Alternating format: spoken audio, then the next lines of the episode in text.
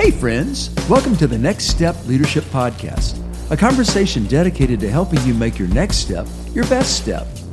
I'm Tracy Reynolds, and my partner for the Next Step journey is Chris Maxwell.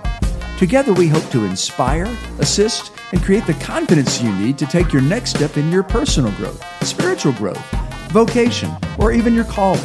Thanks for joining us. Well, come on, let's dive into this week's episode of Next Step Leadership. Hello, I'm Chris Maxwell, and uh, having a conversation with my friend Tracy again. And and Tracy, just think about uh, was going through the list of uh, people we've had the honor of um, having dialogue with in the podcast. It's like this has been great. I mean, what I a love what a it. run! Yeah, Absolutely amazing. Um, we were talking about listening to Len Sweet uh, this past week, and we have another week with him coming up. Uh, but you know, our guest today is absolutely not an exception to that. We are blessed to have Trey Ward with us. Trey is the director of ministry teams and assistant to the president at Emmanuel College, and I think you've just completed your fifth year in that Yeah. regard, and it's amazing. So, welcome to the podcast, Trey. Oh, so glad to be here with you guys. Well, more importantly, Trey is our friend. yes, mm. You know, it's always good to see his face, and uh, I remember lots of McDonald's lunches with this guy swatting the flies at Indeed, McDonald's. yeah. Uh, yes, they have uh, high, anyway, but that's not. don't let me digress there. But welcome to the podcast, my friend. Thank we you. are are super excited to have you here. I know you. This is a busy time of Mm-hmm. year. You know, we're taping this in July, in June, and it's crazy because you have all these. Uh, trips out there with students that you facilitated.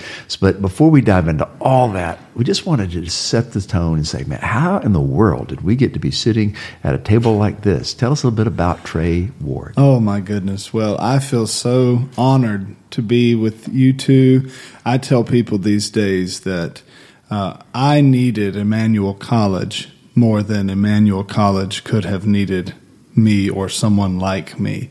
And when I look at both of you as we're sitting here, I think about how God has used both of you in such um, in ways that have helped me to be formed to become more like Jesus. And uh, so I, everywhere I go, I tell people uh, that you two are sort of on my Mount Rushmore of, of men in my life who've been very, very influential and helped me to become uh, more like Jesus.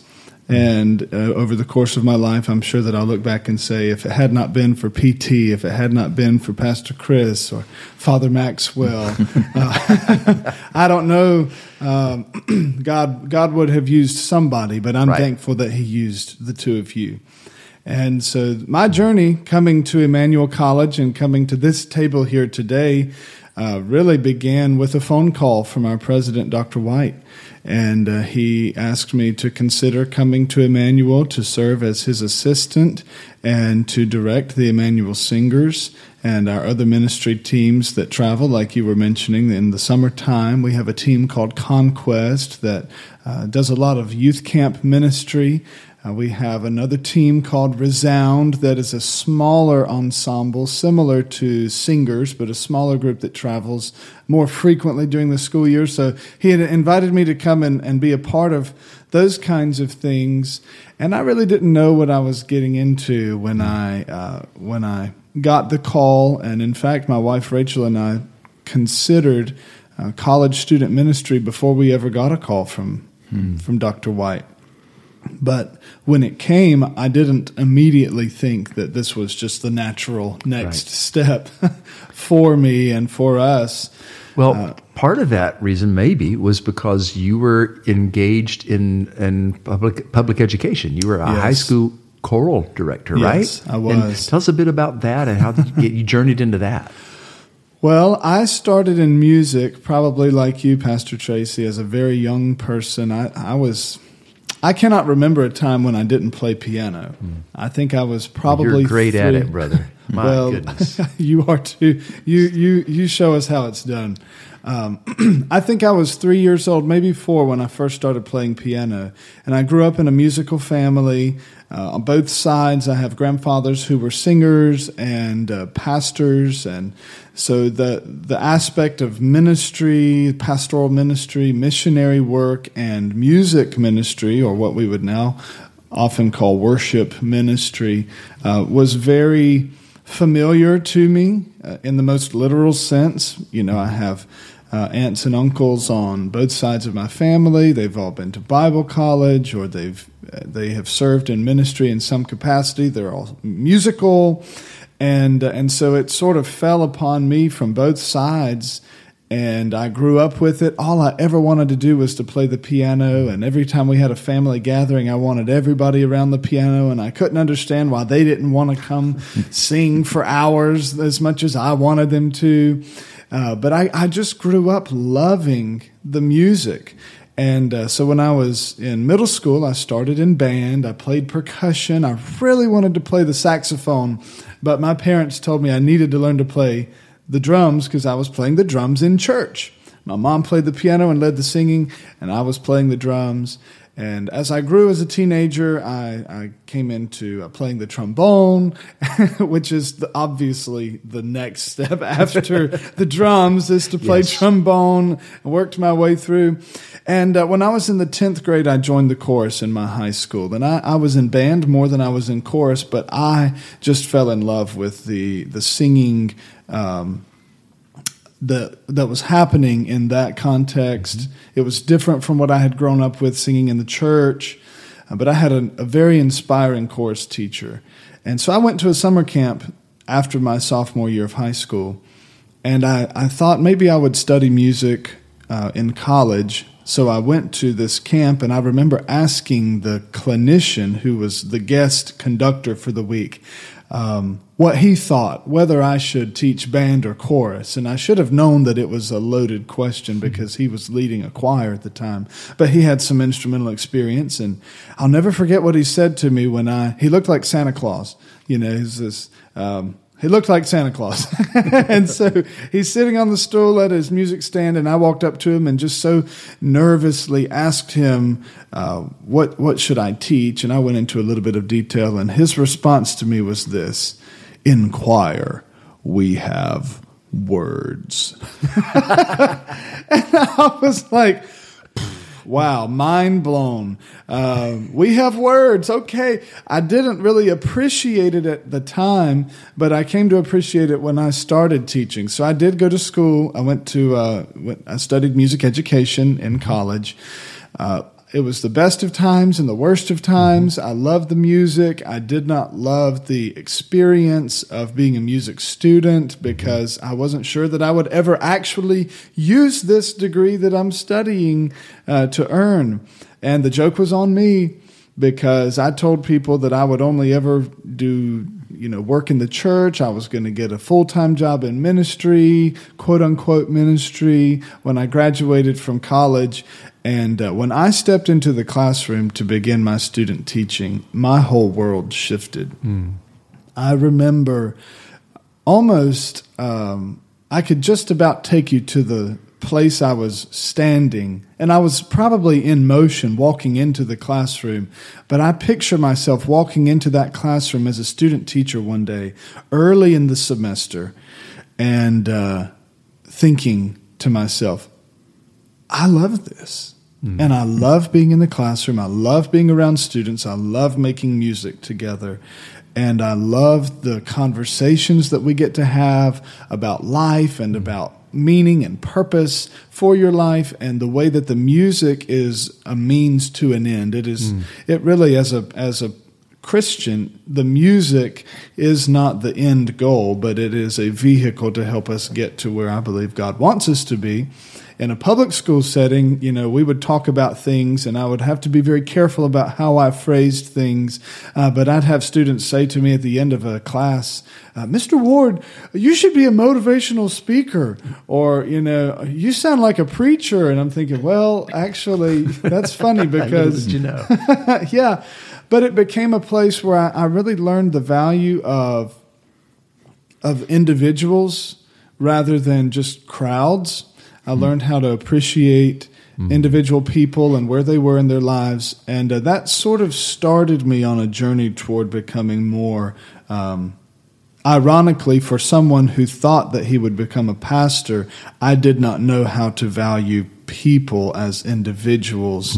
Before then, I was mostly interested in the crowd concept of being, you know, on a platform, speaking to people, and of course, a classroom is a, is an easy place to do that. Right. But I learned how to appreciate the individual person and the nuances of how to reach different people in different ways, uh, which is an is a journey for all of us, and it, it's a never ending journey. But it's such an important part Yeah. of our journey That's that we right. have to remember that this is not about us and what we are doing. It is Mm-hmm. about how we are caring for people. Yeah. I remember, um, I think it was the summer before my last year of teaching, which was my fourth year of teaching high school before I came to Emmanuel. I was watching a leadership talk by Andy Stanley, and he said that there are people who teach the Bible. There are those who teach the Bible to people, and then there are those who teach people the Bible. And he talked about the difference between those who know their content, they know their material, and they deliver it. They can lecture, they can present, they can communicate uh, the material and the content. And then there are those who prioritize making sure that the pe- that it's delivered in such a way that the people can get it, or that they're coming along with it, or that they mm-hmm. understand it. And I remember just for my purposes replacing the word Bible with music. Mm. and I thought, you know, there are people who teach music, there are those who teach music to people, and then there are those who teach people through music. Because what you're really teaching, uh, it's like what, what we say now when it comes to leading worship. We're not really leading worship, we're leading people to worship or in the act of worship.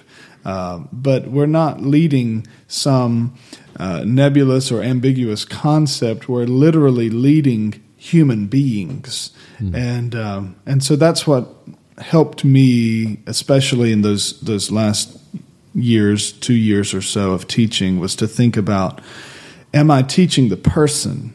Am I reaching the person, not just delivering the content? If my goal is just to have a great choir that sings Right. cool music or very sophisticated music and very um, I mean I love festival music you know that that part of the year where you're really focusing on the most difficult and advanced music of the whole school year is so meaningful um, because that's the kind of music that I fell in love with when I joined the chorus. I wanted to sing the hard stuff. Right. I wanted to sing the really beautiful and complex songs but if in our efforts to teach it, we only ever accomplish the the immediate goal of the song and we miss the the long-term goal of reaching the person or the people who are doing the singing, then we've really missed the point. Uh, because the music, for me, is a means to an end, uh, and the end goal being seeing people's lives developed and, and seeing them grow. yeah. You know, and I've I've watched from a very close distance um, you grow in that with college students, where it was uh, it was always more than the music Trey. Yeah, since I've known you, that's for sure. But that's become more and more. Uh, it, you you have operated from a place of, of of Christ increasing, you decreasing, but also learning how to empower other students. Uh, where when you first came to Emmanuel, you pretty much had to do everything. Like you, when you start anything, right? You you have to model that and do that. But later, training up leaders, and now as you finish five years, I, I know that has has transformed you. Now you're Yeah. now the students are doing most of what you used to do. That's right. And how's that feeling? You know, it is the weirdest feeling ever. I can tell this story because I've made it very public before. There was a turning point that came during the um, the school year where we were dealing with the the strictest restrictions of COVID. Uh, so the 2020 to 2021 school year, and one of the students was the primary worship leader on the stage. And I remember one night we've we joke about this now, but there was a night when um, I I was standing out front listening because he was at the keyboard where I used to be, Right. where I started out, like you're saying, uh, leading when I first got there. But now we're in my third year, and he was on the keyboard, so I could go do all the the uh, technological things that I was doing, Pastor Chris. You remember, and uh, and I was so not good at those things. That is not my wheelhouse. But there, there I was on the stage helping the team get ready for chapel, and uh, this young man is at the keys and he's leading and I put my hand up to uh, to stop everybody we needed to go back and fix something and before I could even open my mouth he said hey guys we need to go back and do x y or z whatever it was mm-hmm. And there was this feeling inside of me that said, that's my job. it's my job to to tell everybody what we need to go back and fix. And no sooner than that thought passed through my mind, it was like the Holy Spirit, I mean literally Holy Spirit checkpoint said, "You've done your job." Mm. If he knows what to listen for and you know, we were like, "Hey man, just give me a second. If I raise my hand, I've got, I do have something to say. Yeah, there, there's that aspect of it, but the real learning that has to occur and the passing, the transfer, or that uh, impartation, really, from one generation to the next, or that mentor to the mentee um, transferal, that was happening before my eyes and uh, and that same young man just led our team over these last several weeks. He led the rehearsals. He put the set list together. He was the go-to. He was the guy that if somebody came to me, I said, "Have you talked to him first? Mm. You know, because uh, he was there. He was ready, and um,